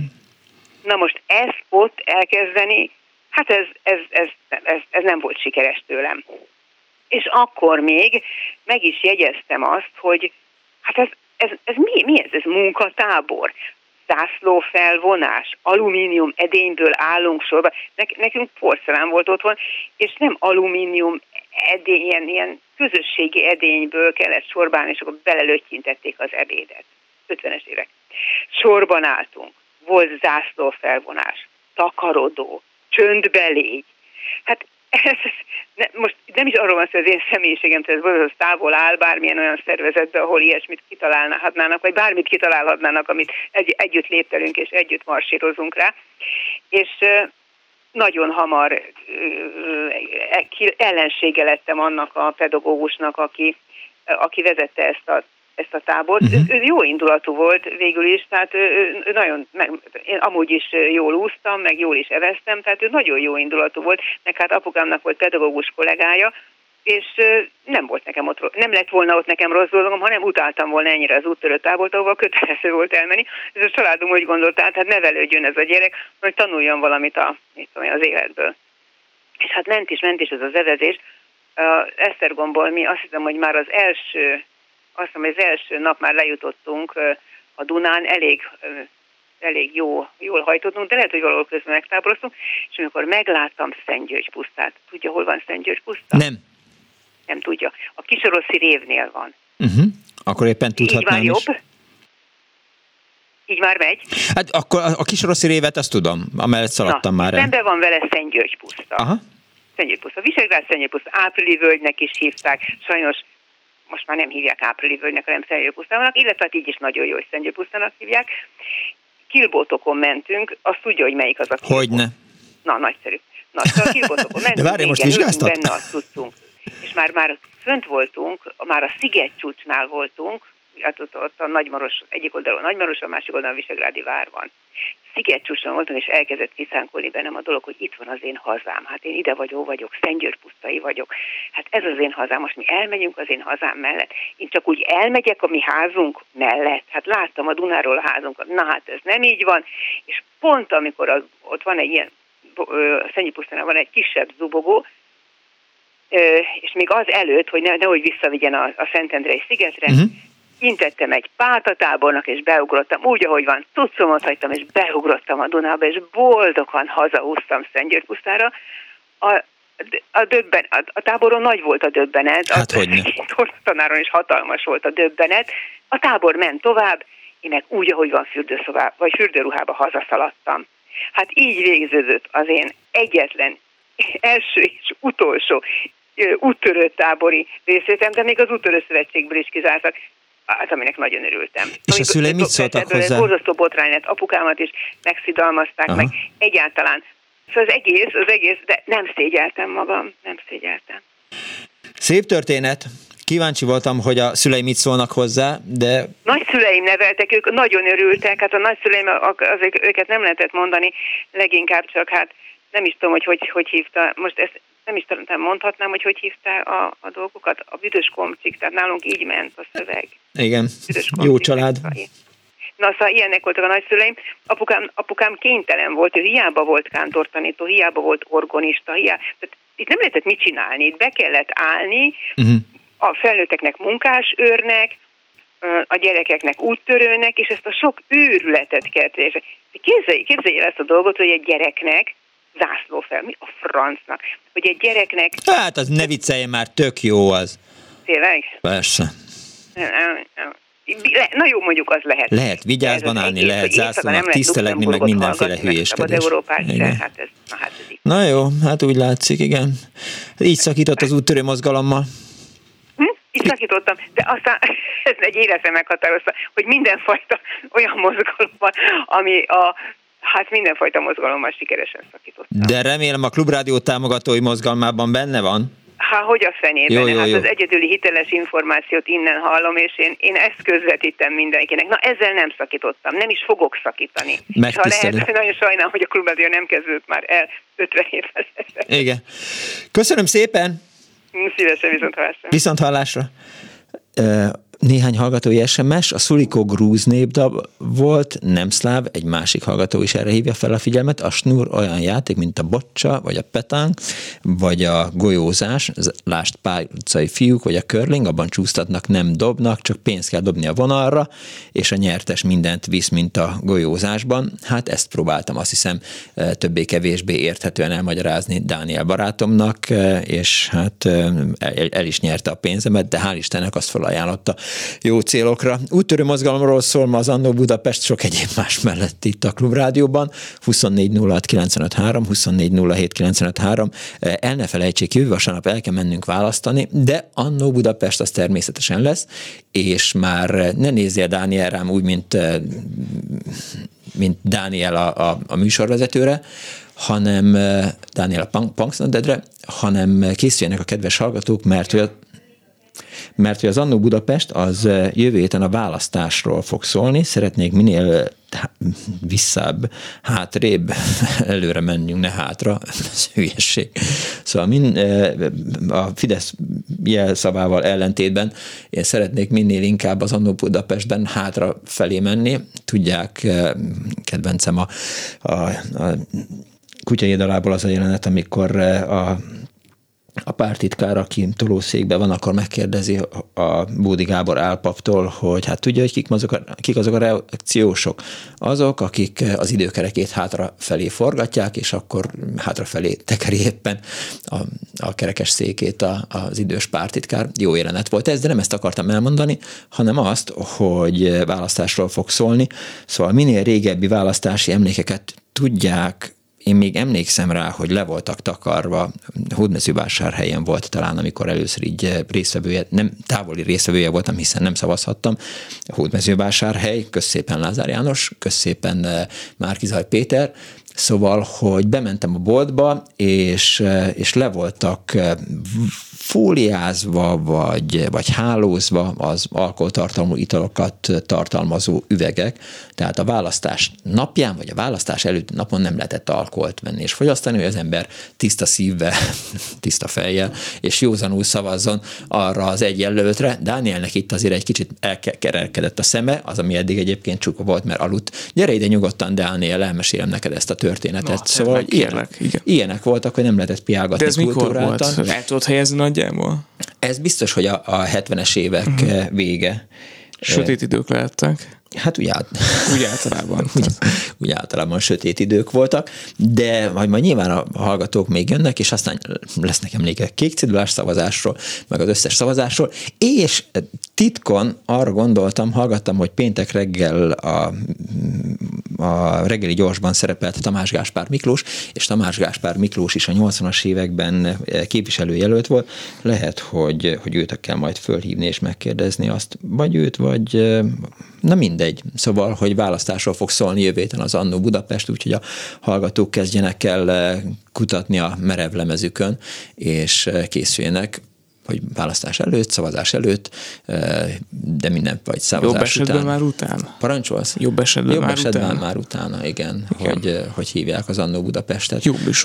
Jó műsor lesz, úgyhogy vasárnap, jövő héten vasárnap ezzel fogunk foglalkozni, de ma még maradunk az úttörő mozgalomnál. Azt írja az egyik hallgató SMS-ben, hogy én mindkét orosz dalra, népdalra, mindegyik kiderült, az grúz, emlékszem, mindegy, miről szólt, jó volt együtt énekelni, én 1945-ben születtem, kisdobos és úttörő is voltam, de semmiféle agymosásra nem emlékszem, hát az agymosásnak ez a lényege. Pedig a táborokban, kirándulásokban voltunk, úttörőházunk volt, ott palántázni, kertészkedni tanultunk, színjátszókör és mindenféle szakkör is volt, imádtunk oda járni, semmi vonal, semmi agyvasás. Érkezett a 0630303095-3-ra. Halló! Jó napot! Jó napot kívánok! Tessék beszélni! Horváth Attila vagyok, az a bizonyos régi. Hello Attila, nagyon üdvözöllek! Jó, valahogy húzódjak már hátra, hogy menjek már be. Valahogy menjél hátra, vagy kapcsolt ki, vagy valami történjen, előre menjünk, ne hátra, nem, előre szavazzunk. Te is hátra akarsz menni, Dániel, vagy mit integetsz nekem? Dániel kimegy. Várjál, húha, úgy van. Hát az élőadás varázsa, ezt mondjuk szerintem Bóta Gábor barátom a művészbejáróban sokkal jobban tudná közvetíteni. No, jó napot kívánok! Jó napot kívánok! Killa vagyok. Igen, beszéltünk Miklós barátom. Parancsolj! Én vagyok az a bizonyos délszláv. No, szóval az én úttörő karrierem az már a legvégén fordult elő, tehát 88-ban, de igen nehezen lettem kisdobossá is, mivel annyira rossz tanuló voltam, hogy engem az adott tanévben nem is avattak kisdobossá, mivel ugye mindenből bukásra álltam, így aztán nem tartottak méltónak arra, hogy kisdobossá avassanak az adott tanévben. Meg is értem. Mondták nekem, hogy hát amivel az édesapád munkásőr, meg hát 56-ban is a másik oldalon állt, a Horn Gyula mellett volt a ominózus december 4-5-i nyugati téri sortűznél, ezért neked példát kéne mutatnod. Alap, persze, vagy statuálni? Hát nem, hanem úgymond, hát mivel apa igen nagy munkásért volt, ezért hát nekem kellett volna jó kisfiúnak lennem, és előjárnom ebben az ügyben, de mivel annyira rossz tanuló voltam, ezért engem az, nem is az adott évben avattak kisdobossá, hanem csak 1984 májusának utolsó péntekén. Aztán az úgy szépen eltelt, és az iskola éppen a 40 éves úttörő mozgalmi tagságát ünnepelte 1988-ban. Uh-huh. Akkor szép kis csinadratta volt, akkor ugyanúgy megjelentek a katonák, de előhozták az úttörő dobot, amelyben az volt belegravírozva, hogy aranybetűkkel, hogy adományozta Rákosi Mátyás 1948-ban. Ne, figyelj, jó, 46-ban alakult az úttörő mozgalom, tehát a 46 meg 40, azt szerintem 86 lehetett. Nem, 88, ez már a vége volt. Aha. Csak az iskola 80, vagyis 48-tól lett tagja a mozgalomnak. Ja, értem. Oké, megvan. Jó, elhajlók voltak. Igen. Valószínűleg, de a 88-as évben volt a 40. évforduló, hogy az iskola tagja lett a mozgalomnak, és ezáltal szép is, hát akkor avattak engem úttörővé, de nekem ezt megelőzte egy olyan botrány, hogy az egyik iskolatársamnak kérte, hogy vallási nézetei miatt ne avassák úttörővé. Igen. Akkor nevezzük őt Kovács Jenőnek, hát ott a testvérei se voltak úttörők, meg az egész család. Hanem az annyira menő lehetett. Igen, és hát ami meg engem illetett, hát én úgy voltam vele, hogy hát én ott rondottam el, hogy engem az első úttörő tanácsi gyűlésen kizártak az úttörőség. Na tessék, csak a baj. Hát igen, én mindig ilyen bajkeverő voltam. idézőjelbe. Ez úgy volt, hogy megkért az osztály, hogy hát Attila, vállald el a osztály képviseletét az úttörő tanácsban. Hát mondom, na jó, de azt kérték tőlem, hogy mindent mondjak el, ami az úttörő tanácsban történik. Oké, eljött a gyűlés. Az első ponti vita az volt, hogy a velem párhuzamos osztályom, én B-osztályos voltam, a másik volt az A-osztály, úgy döntött, hogy kilép a mozgalomból. Mert olyan nevelő tanárt kaptak, aki, ő inkább a cserkészetet, vagy valamiféle szabadabb irányzatot támogatott. Őrület. És akkor úgy döntött, hogy hát akkor kilép az osztály a úttörő mozgalomból. Az nagyon kemény. Igen ám, de az akkori úttörő tanácsvezető hölgy, neki nem tetszett ez a dolog, és akkor azt mondta, hogy ha a nagy kutya elkezd ugatni, ugat a többi kutya is, és megy utána. És akkor én megfeledkeztem arról, hogy annak a tanárnak a barátnője az én délutános tanárom. Én meg elmondtam neki, hogy mi volt az úttörő tanácson. Hát ebből aztán meg is lett a botrány. Rövid időn belül újra összehívták a tanácsot, hogy mivel én ezt elmondtam, én egy ilyen rebellis vagyok. Ezért úgy döntöttek, hogy engem kizárnak az úttörőségből. Kérik, hogy adjam vissza az úttörő tagkönyvet, és ráadásul nem vehetek részt semmiféle rendezvényen, semmiféle kiránduláson. Hát én ettől úgy nem ijedtem meg. Úgy voltam vele, hogy ha nem, hát nem, hát velem lehet beszélni. Megszív az a másik osztály, akkor velük megyek. Ők meg külön szerveztek kirándulásokat, amikor őket is, hát ők kiléptek az úttörőségből, engem meg a szám miatt, hogy elmertem mondani a tanárnőnek, hogy mi történt, engem meg éppen, hogy a szám miatt zártak ki, hogy hát hogy merészeltem elmondani, hogy hát a nagy kutya ugat, akkor a többi is ugat. Ez jó, elhiszem neked, csak annyira hihetetlennek tűnik így.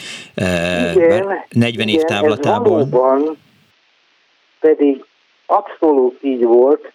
Elhiszem. Ez abszolút így volt. Nem kérdőjeleztem meg, csak hihetetlennek tűnik, de azt mondom. Én azért így tólag visszagondolva, nekem azért ettől függetlenül nekem nem volt problémám ezzel az egészet. Én voltam ilyen, hogy szerettem feszegetni a korlátaimba. Hát ezt úgy is érdemes egyébként, a korlátok arra valók, hogy az ember feszegesse. És ezért, hát meg ugye hát 13 éves voltam, és igen, próbáljuk meg, amit lehet, amit meg nem, akkor is próbáljuk meg. Úgyhogy, de végül is nem jártam rosszul, mert ugyanúgy végül is mentem kirándulni a másik osztályon, ha éppen kedvem volt, ha meg nem, akkor éppen akkor gyakoroltam a hangszereimen, és úgyhogy nem. Köszönöm szépen, Attila, hogy hívtál. Én köszönöm, hogy annyi idő után meghallgattak. Viszont hallásra, szervusz! 24 06 953, 24 07 953. Azt írja a hallgató SMS-ben, hogy zakatolás megvolt. A zakatolás az, hogy hegyek között, völgyek között zakatol a vonat. Én a legszebb, az a hülyéskedés volt. Csókolózni kellett a végén, azt tudom. Sziasztok, Szlovéniában élek. Itt tulajdonképpen megmaradt az úttörő mozgalom.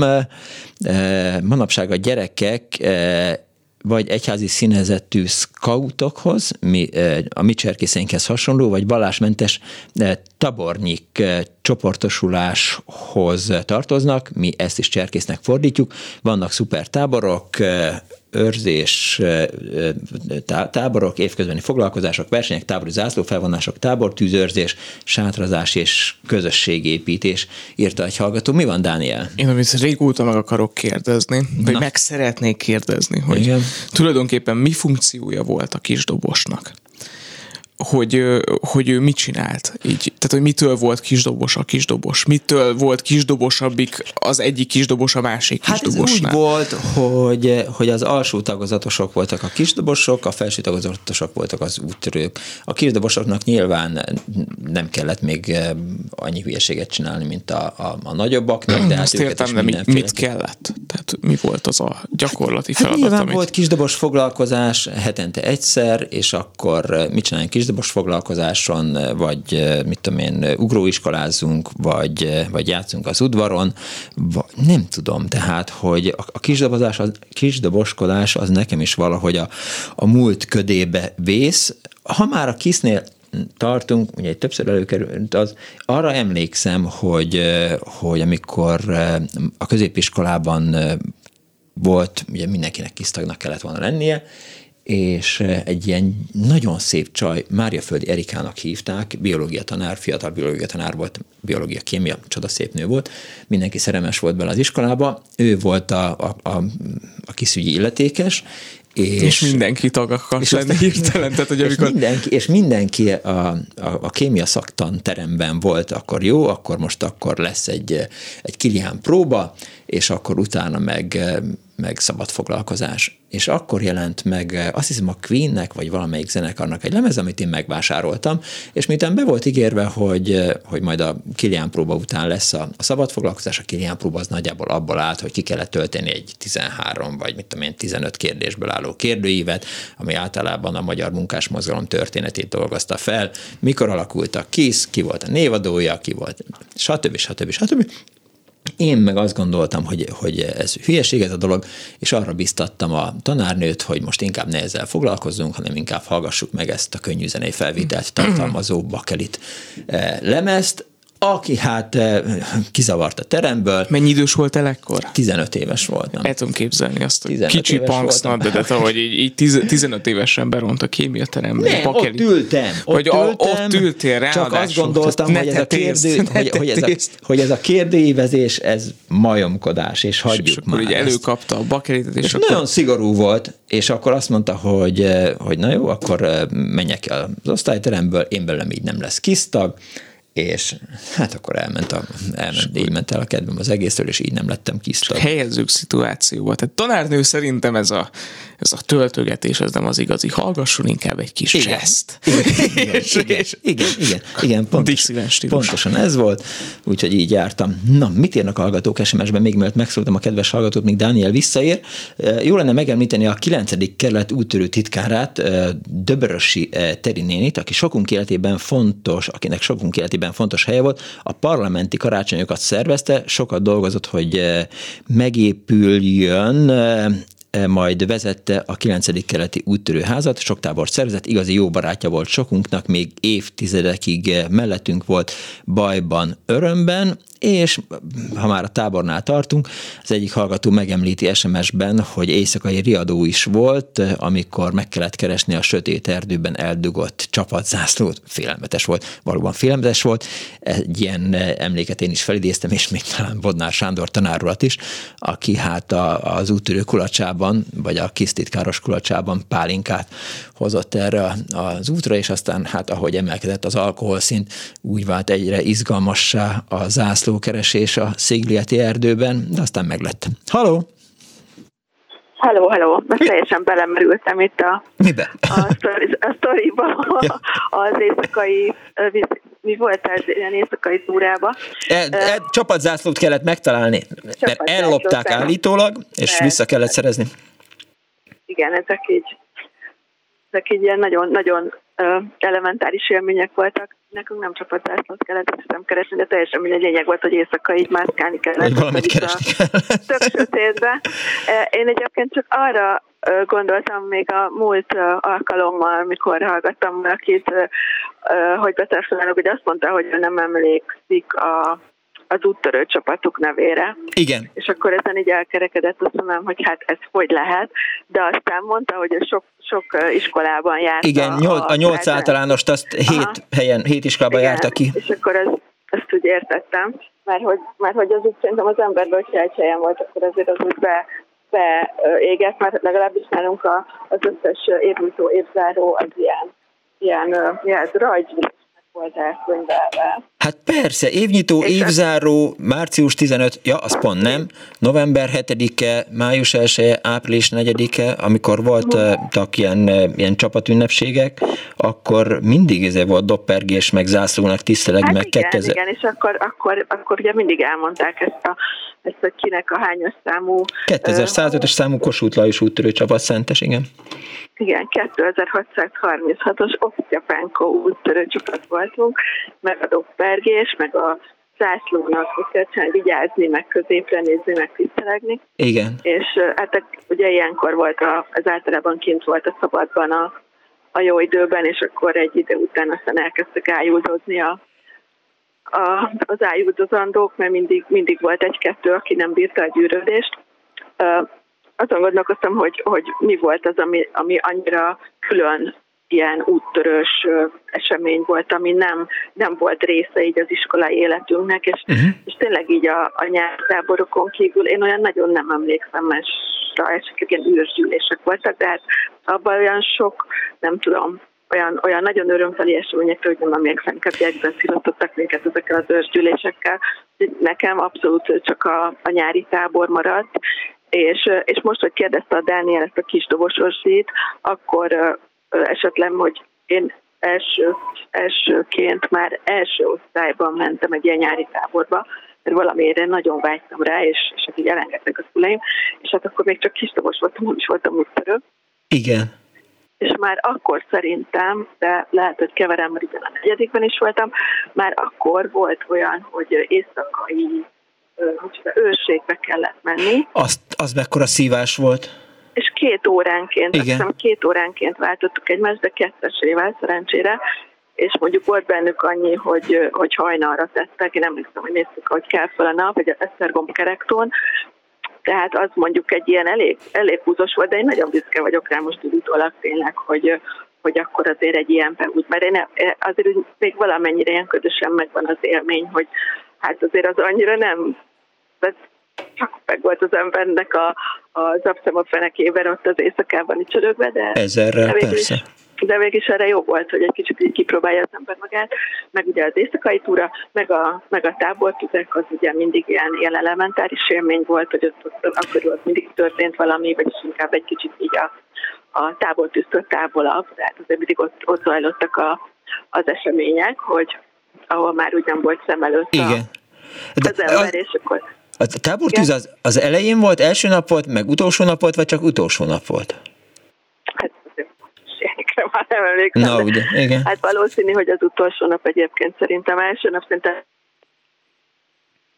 Első nap még nyilván ez egy táborépítés, berendezkedés, vegyük fel az alakzatot. Hát igen, meg ezek ott is volt ez a felvonjuk, levonjuk és egyáltalán, de úgy alapvetően szerintem ezek így egy kicsit arra jók voltak, hogy így az ember így kipróbálja magát, hogy például ilyen különlegesebb helyzetekben, hogy akkor, hogy és mind. Mert nem tudom, nekünk nem voltak ilyen fene nagy programok, tehát én nem emlékszem arra, hogy valami egészen extrém nagy programjaink lettek volna, de azért attól még jó volt. És még az jutott eszembe így a mozgalmárkodással, hogy aztán később a gimiben ugye már ott a KIS lett volna. Igen. De akkor már marhára ellenállók voltunk, meg akkor már nagyon öntudatra ébredtünk, és hogy nem akartunk vizesek lenni, és én azt hittem, hogy nem is vagyok, és akkor valaki azt mondta, én énekkaros voltam, és akkor valaki azt mondta, hogy az énekkar az beletartozik a KIS alapszervezetbe. és akkor egy világomlott össze bennem, basszus, akkor most. De egyébként nem emlékszem rá, hogy valaha valaki beírt volna bárhová, hogy én nem is vagyok, és hogy ez valahol szerepelt volna, de ez már lehet persze, hogy ez így ott volt, csak ez így, hogy egy kicsit így ettől lettünk nagy fiúk, vagy nagy lányok, és mi már nem akarunk ilyen benne lenni, és akkor ezen ment egy kicsit ez az egójáték. Annyit azért jót tesz az ember, hogy is mondjam, szocializációjának, hogy tud nemet mondani, meg föl tudja ismerni a hülyeséget, és azt mondja, jó napot kívánok, hagyjatok már békén. Ja, persze, igen. Egy dolog volt, de ez lehet, hogy nem is ilyen úttörő tábor volt, hanem ez valami vállalati szervezés volt, de akkor is gyerektábor volt, ahol pedig voltak orosz gyerekek velünk, nem tudom pontosan, hogy ők itt dolgozók gyerekei voltak, vagy kik voltak, de minden esetre voltak orosz gyerekek, és arra tök jó volt, és nem tudtak magyarul, és arra az nagyon jó volt, hogy az ember így hallott élő embert, így a közvetlen környezetében oda tud beszélni, hogy, mert ugye tanultuk, de hát köze nem volt igazából sokaknak hozzá, hát volt, aki nagyon utálta, volt, aki közepesen, volt, aki meg ugye el volt vele, és szerintem ez egy barom jó ötlet lett volna, hogyha ez egy általános dolog lett volna, mert talán ez egy picit ilyen közelebb hozta volna az egészet azoknak, akiknek a hátán felállt tőle a szőr. Én mondjuk pont én szerettem a nyelveket, tehát így alapvetően így az oroszban nem volt bajom, az annyi volt persze, mint mindenkinek, aki ennek a politikai vetületét ugye valamennyire is vágta, de ugye egyébként én szerettem, és ez jó pofa volt most őket hallani, meg ugye együtt játszottunk, és akkor mégis így volt egy ilyen közvetlen élmény arról, hogy na, milyen is az, amikor oroszul beszélnek. Annyira jó egyébként most, persze sajnálva az apropót, hogy olvasok ilyen beszámolókat, meg újságcikkeket, meg Facebook posztokat, hogy a 40 éve nem használt orosz nyelv. Tehát annak ellenére, hogy utáltuk, meg megbuktunk belőle, meg raskó jaranka, tényleg nem mondok rá semmi rosszat, de hogy azért még be tudunk mutatkozni, ha valamit mondanak, akkor értjük. Nem biztos, hogy ragozni pontosan tudunk oroszul, de hogy azért ennyi értelme volt, hogy most éppen tudunk segíteni. Hát, például igen, ez tök jó. És hát ja, kinél mi volt, nekem nagyon jó tanáraim voltak, és nagyon szigorúak voltak, és tényleg elég sokáig megmaradt. Nyilván a passzív tudásom az jobb, mint az aktív, de igen, tehát amikor így a város forgatagában ott látja az ember, hogy ott szerencsétlenkednek a busznál, villamosnál, akkor igen, akkor jó volt, hogy az ember tudott egy kicsit így beszélni, és néztek is nagyot, és akkor az olyan jó volt, hogy jó, hát hogyha tovább elkezdtek volna beszélni, vagy kérdezni, akkor bajba lettünk volna, igen. De igen. Nem jutottunk odáig. Köszönöm szépen, hogy hívott. Köszi. Biztos van olyan. Viszont hallásra. De azt mondja, biztos volt olyan hallgató, aki Dániel, ne csukd be a szemedet, amikor veled szemezek, mert mérges leszek. Szóval, hogy biztos volt olyan hallgató, akik a nemzetközi úttörő táborban, azt hiszem, hogy Artyekben volt, Szovjetunióban a nemzetközi pionírtábor, ahová hát a haladó országok fiataljai érkeztek, és biztos voltak magyar gyerekek is, akik kiutaztak oda. Mi van? Csak bejöttem, hogy szemtől szembe nézzünk, tudod, ez a... Jó, csak látom. Jó, óraátállítás volt. Képzeld el, benéztem. Mert hogy az történt, hogy... Ma valakivel én is beszéltem, aki benézte. Nem, 4:40 keltem ma. Viszont... Képzeld el, bocsánat. Nem, várjál, elképzelem, igen, parancsolj. Azt képzeld el, csak majd azt mondd el, igen, hogy tegnap este gondosan átállítottam az órát a konyhában, a fürdőszobában és a nappaliban ott kellett, mert azok nem álltak át maguktól. És természetesen, hogy állítottam át? Pont fordítva, tehát... Hátra állítottad. Gratulálok. Igen, tehát ma reggel, amikor 6 óra volt, akkor a lakásunk órái azok 4 órát mutattak. Jó, hát van, az nagyon, Miklós, mindenki nagyon gratulált nekem. Ez egy nagyon jó történet volt. Jó, nálad is volt egy, úgyhogy ezt meghallgatom. Igen, szóval, hogy hogy mondjam, nagyon-nagyon kalkuláltam azzal már jó előre, hogy igen, ma este 1 órával kevesebbet fogok aludni, és tekintette, hogy ma hosszú műszak, ezért le kéne feküdni időben. Igen. És hát belőttem magamnak az éjfelet. Ez késő lefekvési van. Időpontot. Hát... Mikor kezdte? Hát ma ugye 4:40-kor, és amikor beállítottam az ébresztőt, jöttem rá, hogy jaj, ebből bajok lesznek, hisz ugye 1 órával kevesebb, és belefeledkeztem az egyik ilyen sorozatomba, tehát ráadásul... Nem, én még az egyik ilyen nagy lemaradásomat, a nagy pénzrablást pótolom. Ja, hát az a legjobb fél vagy. Hát akkor akárhogy lefeküdtél, azt nyugodtan végignézhetted. Igen, tehát hogy én is azon gondolkoztam egyébként, hogy lett volna még egy pár órám így lepörgetni az első évadot.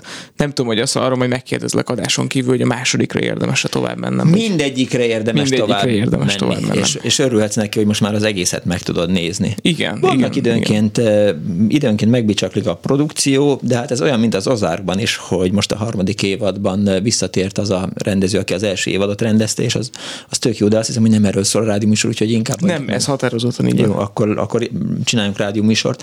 Azt írja a hallgató SMS-ben nekünk: a Balatonakalis tábori reggelén az ébresztő nóta a Republiktól a jó reggelt kívánok volt, minden reggel kihordtunk egy kisebb szívrohamot, írja a hallgató.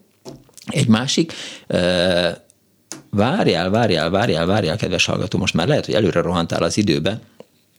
78 körül 8-os koromban egy választásra meghívókat kellett kivinnünk kis csoportokban környékbeli pártagoknak, az érettebb lányok már úgy befékeltek, mint a gyárkémény, engem is elrontottak mindig, mások vittek rossz utakra engem. Föl tudjuk venni a kedves hallgató, Dániel, vagy most éppen szellőztetsz, vagy lakberendezés, IKEA, vagy feng shui alapján rendezed át a stúdiót. Tudod, hogy a csí az nem mindegy, hogy jön be, meg kanyarodik ki a szobából, csá. Halló! Jó napot kívánok! Elnézést, én vagyok vonalban? Igen, jó napot kívánok, üdvözlöm! Üdvözlöm, Vas Tibor vagyok, akkor remélem még beleférek. Itt tényleg nagyon klassz táborokról volt szó, nemzetközéről minden. Én 58 és 62 között a belügyminisztérium úttörő táborában voltam rendszeresen nyaranta, Balaton lellén. És ez egy igazán csodálatos tábor volt, szerintem szinte minden gyerek élvezte, annak ellenére, hogy katonás rend volt, kürtszóra ébredtünk, zászlófelvonás, kürtszóra takarodó, de közben olyan programok voltak, ami nekem, hát most már sajnos túl vagyok a 70-en, de meghatározó élmény volt. Mindenféle kulturális rendezvény. Kijött Rodolfo, Pataki fejszámoló, Kemény Henrik, kirándultunk, Balatonparton volt a tábor, úgyhogy egyfolytában fürdőztünk, számháborútól kezdve, ami csak belefért egy 2 hetes turnusba, szinte minden jóban volt részünk. Úgyhogy nekem az úttörő mozgalom ezen a táboron keresztül egy nagyon-nagyon szép, kellemes emlék maradt. Arról nem beszélve, hogy zúlói gyerek voltam, úgyhogy jártunk úttörőházba modellezni. Tényleg, modellező szakkör is volt. Igen. Ez iszonyú sokat adott, amit szerintem ma nem tudom, hogy megkapnak a gyerekek. Nem. Szerintem nem. Bár cserkészmozgalom van. Valaki múltkor fölhozta, hogy hát ott vannak az Erzsébet táborok, azok is milyen jók. Jó, Erzsébet táborban nem voltam, meg a gyerekeim sem voltak, úgyhogy nem tudok állást foglalni ebben az ügyben, de hogy egy táborban jól el lehetett bambulni. Ahogy imént a kedves hallgatóval beszéltem, aki mondta, hogy nem is emlékszik, hogy mi történt. Én úgy emlékszem, hogy Szigleten lementünk a strandra, aztán feljöttünk, megebédeltünk, megint lementünk a strandra, visszajöttünk, zászlólevonás, aztán mit tudom én, lehetett éjszakai őrségezni, de hogy más ilyen így nagyon nem maradt meg. Hát végül is egyfajta rendet azért tanítottak ott nekünk, hát tényleg... Jó, hát én tudja, hogy a rendnek ellensége vagyok. Laktunk.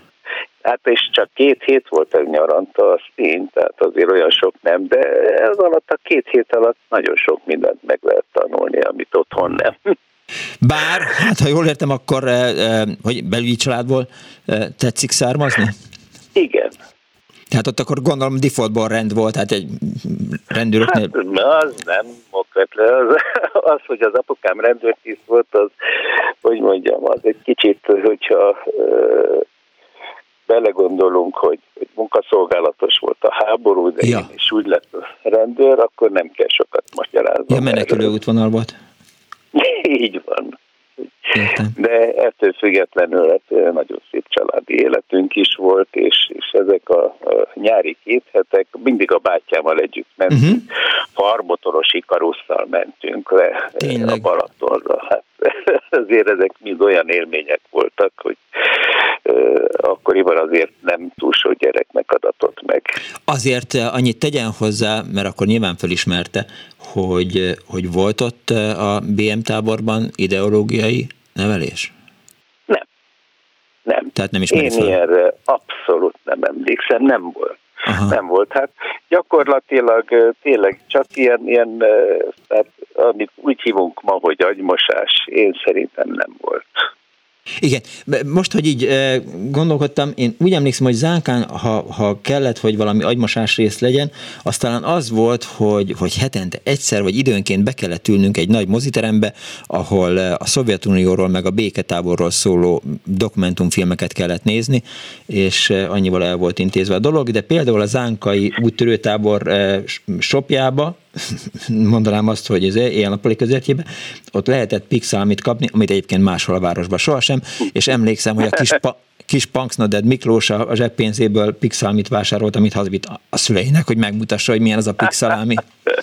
Nem, az az igazság, hogy persze azért már sok mindenre én sem emlékszem, de mint hogyha lettek volna esti filmvetítések. Igen. De az, hogy most a filmek milyenek voltak, hazudnék, ha most erre bármit mondanék, hogy na most ilyen vagy olyan, de nem emlékszem olyanra, hogy bármilyen agymosásszerűség lett volna. Itt arról volt szó, hogy egyszerre táborozott ott 101 néhány gyerek, és hogy jól érezzék magukat, ugyanakkor egyfajta rendet tanultunk. Igen. Hát mondom, ez tényleg reggel ugyanúgy mosakodtunk deréktól fölfelé hideg vízbe, mint a katonák, ilyen hosszú félvájó mellett.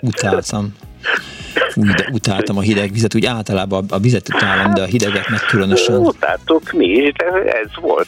Ja. Köszönöm szépen, Rom, hogy hívott. Nagyon szépen köszönöm én is. Viszont hallásra. Azt írja az egyik hallgató, az igaz, az Akalis tábor már a szép új világ kezdetén volt, de a szag meg a szociál volt a reggeli torna, a zászlófelvonás, az ifi vezetők, és a Moszkvatér. Na, a mai műsor szerkesztője szokás szerint Árva Brigitta volt a telefonnál, Kis Marcsi volt, nagyon szépen köszönöm a segítséget, köszönöm Pálinkás Hulának és Kemény Dánielnek és Kardos Józsnak a segítséget. Egy hét múlva a választással foglalkozik az Annó Budapest, Give Peace a Chance, Putyin rohagy meg, V-hallás, Punksnoded Miklós voltam.